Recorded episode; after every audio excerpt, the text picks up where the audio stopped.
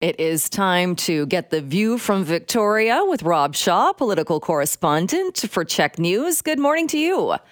Good morning, Jill. And before we get to uh, all things political, I must say your uh, footage, you put out a picture of the rain in uh, Victoria. That was quite the sudden downpour. Yeah, we had thunder and, and rain here that uh, I was out possibly getting a donut from the, the local uh, coffee shop, and it took five minutes, and I got just soaked, just a downpour here. So it was quite uh, it was quite a drop in temperature and rain here in Victoria the other day, and I gather in Vancouver as well. Mm-hmm, definitely. I, now, I thought you were going to say you were out riding your bike now that you're such an avid No. cyclist, but no. No, I'm done that. I'm back on donuts now. Very, very nice. Uh, and, and I think you- you're right. Uh, People welcoming the rain, but also feeling a bit caught off guard by it and with the thunder and lightning. Yeah, and uh, you know, we heard from wildfire officials yesterday too that even though the rain is great, you'd need rain for several days to lower the risk of, of wildfires. So we kind of get all excited when we have rain for five or ten minutes, but it really doesn't do much in the in the large scheme of things. And lightning can be a risk for new fires too. So it wasn't quite as positive as we uh, as we thought yesterday. No, that is uh, very, very true. Well, let's uh, find out what else is happening. And gas prices, certainly top of mind for people. And as you have pointed out, people do like to blame uh, all levels, I think, of government. Yeah, every time gas prices go up, and we saw on the weekend in Metro Vancouver, you know, I think it was like two dollars and thirteen cents uh, a liter.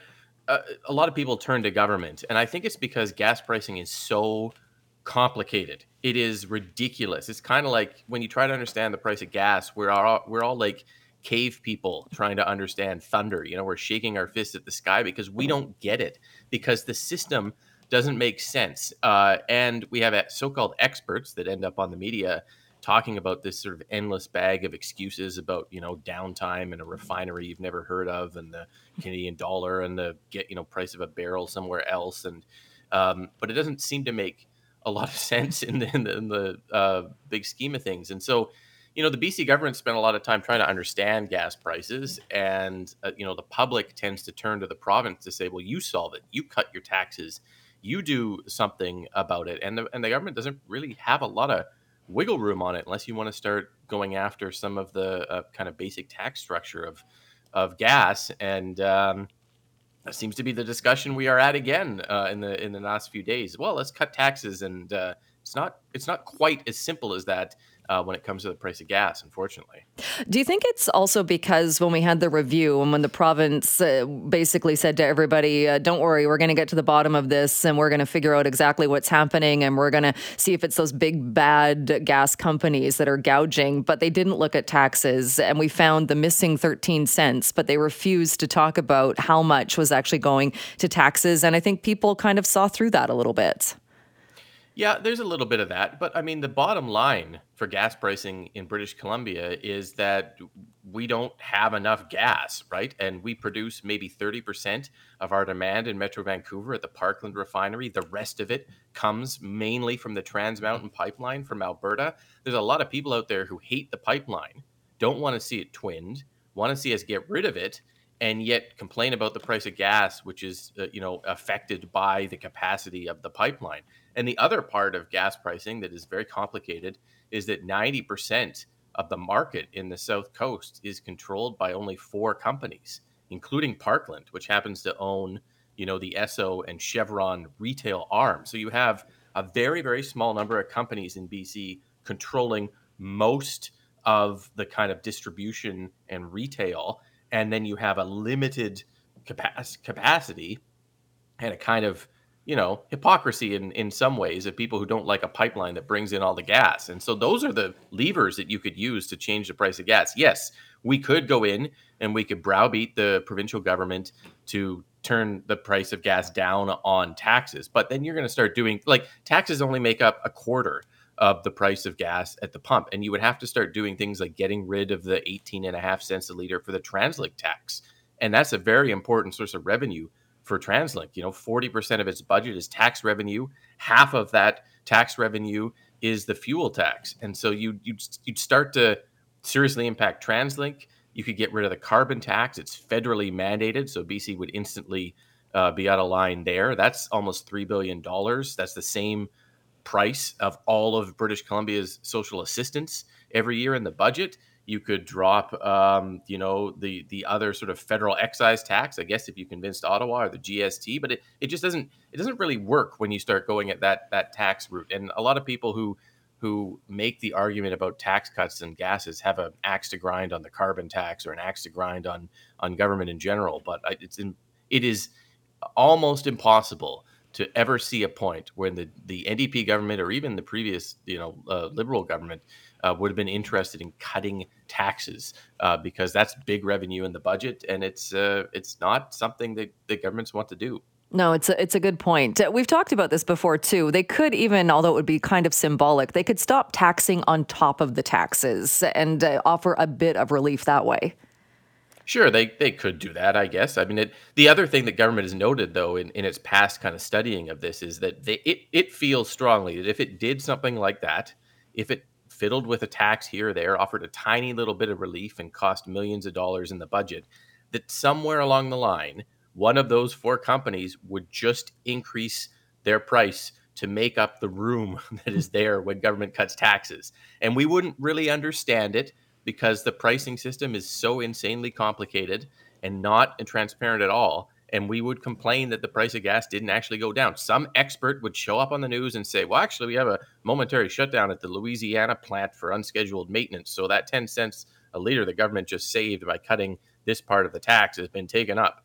You wouldn't see it. That's government's view is that you would not actually see a sustained lowering of price if it cut taxes because the system would just take the profit somewhere else and and I don't know if I mean it, it depends on if you believe that or not, but I think in a system that is so um, difficult to understand, that's a, probably a fairly good point from the province. Well, continuing now with Rob Shaw, political correspondent for CHEK News. And Rob, we talked about this when it was announced the closure of a very popular park, uh, Joffre Lakes Provincial Park, and the government caught off guard by that. Uh, what is happening with trying to reach some kind of an agreement there? Yeah, I talked to Environment Minister George Heyman yesterday about this and asked him, you know, what does the government intend to do about the Lillooet uh, Nation and the N'Quatqua Nation uh, basically shutting off the public from Joffre Lakes Provincial Park until what they say will be uh, at least the end of September for Truth uh, and Reconciliation Day. And uh, he said, I, I, think it was it's kind of interesting because the province is wrestling with what to do here because there are principles of UNDRIP and and title and and rights uh, being invoked by the First Nations, uh, but at the same time, the public is upset that uh, one of the most popular parks in the province has just been shut without any consultation or any uh, discussion. And uh, interesting, you know, George Heyman told me he does not think it's necessary for the nations to close the park to meet their cultural and food gathering and privacy reasons that they have stated. And they want to uh, conduct their traditional uh, ceremonies on the land and don't want the public there. And the province's view is you can do both and you should not be shutting the park, uh, which is is kind of a, a, bit of a stronger position than I thought the NDP government was going to take. I thought they were going to basically just disappear on this um, and and not do anything about it at all because it's so complex. Um, he has urged the leaders uh, of both nations to sit down with him. He was hoping to get word yesterday whether they were going to do that. The province has only really offered to cancel the reservations uh, at the park, the free day passes, the, the camping reservations uh, for a short time. And it has uh, hoped that it could negotiate some type of reopening uh, and, and move to bring people back. So he has called it urgent. He said he's told the leaders that it is urgent, that he wants, he will go to the table himself uh, to help negotiate this if they if they want. Um, but uh, the leaders uh, have said in their statements that they're very frustrated with the province and uh, they have not been uh, quick to respond to the minister's uh, outreach. And wasn't one of the concerns too, or one of the the uh, reasons given for shutting down the park, saying that they had actually reached out to the ministry, to government officials to talk about this beforehand, but didn't hear back or weren't uh, pleased with the the amount of or the lack of of discussion, and that's why they took the move to shut it down. That's right. Yeah, a sense of frustration from the nations that they had helped government develop the free sort of day pass system that came in in 2021. They'd signed on, on on a kind of land management strategy with the province on visitor use of the park that was supposed to accommodate their traditional cultural needs. And then when they came to the province recently and asked for space and privacy to do things, they didn't hear anything back from BC Parks, and that led to this shutdown. And that is a, certainly a failure of something within the BC Park system and Heyman's ministry. He says, the minister says that he didn't know anything about this he wasn't aware of that frustration until they closed the park and he immediately jumped on the file to get a resolution. That sounds like a failure within government for sure. But the question now is how do you get what he calls kind of a, an outcome that everyone can can live with together because he he you know Heyman made the point to me that he said he has told the chief we all have to live here together and that although the government respects the UN declaration and the and the rights and title from the courts, um, they have to come up with a solution that works for everyone. And I think that position is going to be very, very complex for a government, an NDP government that has spent so much time, you know, uh, on UNDRIP and on uh, Indigenous rights and title that for that they're going to have to step very carefully here in trying to to get this park reopened while not uh, appearing to sort of backpedal on on some of their previous commitments in that area. Right. Even though uh, the park, I mean, it has been open, and like uh, we've talked about, that's why they brought in the whole visitor pass and the the having to reserve system because it is such a popular park, and there've been issues with garbage, with too many people at some points, but you would think that the First Nations then have been working with people. They've been they've been doing their traditional ceremonies and and things in in the park alongside it still being open to the public. So I, I'm curious, even looking at the release, trying to figure out exactly what changed or if they're doing this more to kind of take a stand and get more attention paid to it.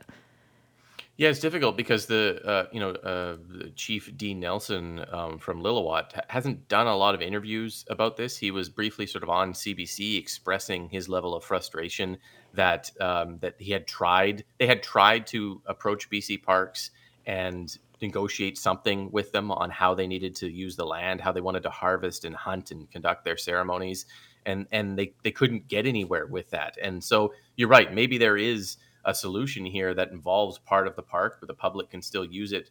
Uh, but the government didn't engage in that, and they allowed this to sort of, uh, unfortunately, kind of blow up on them. And this is the result. It is a very busy park. It is, uh, you know, a, a, traffic problem. That's why they have the day pass.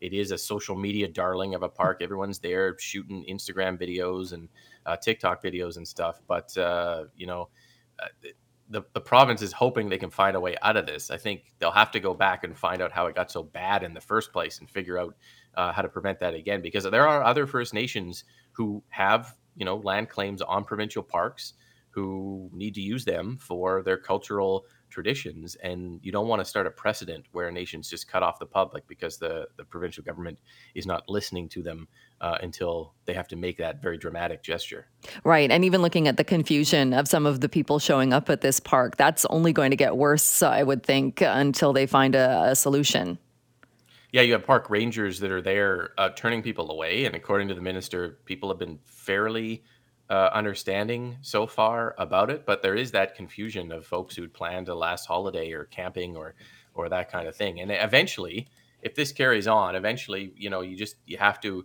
expect that at some point there'll be some type of conflict too. Some folks will show up mm. there trying to assert some type of freedom or you know whatever, uh, and that's something everyone wants to avoid too. So. Uh, a, an urgent situation from the minister, willing to go up there himself and and try to negotiate this. He's an old um, union negotiator, George Heyman. So it's he has experience at the negotiating table, and uh, we'll see if they take him up on that offer. All right, sounds good. Rob, thank you, and we'll talk to you tomorrow. Okay, take care.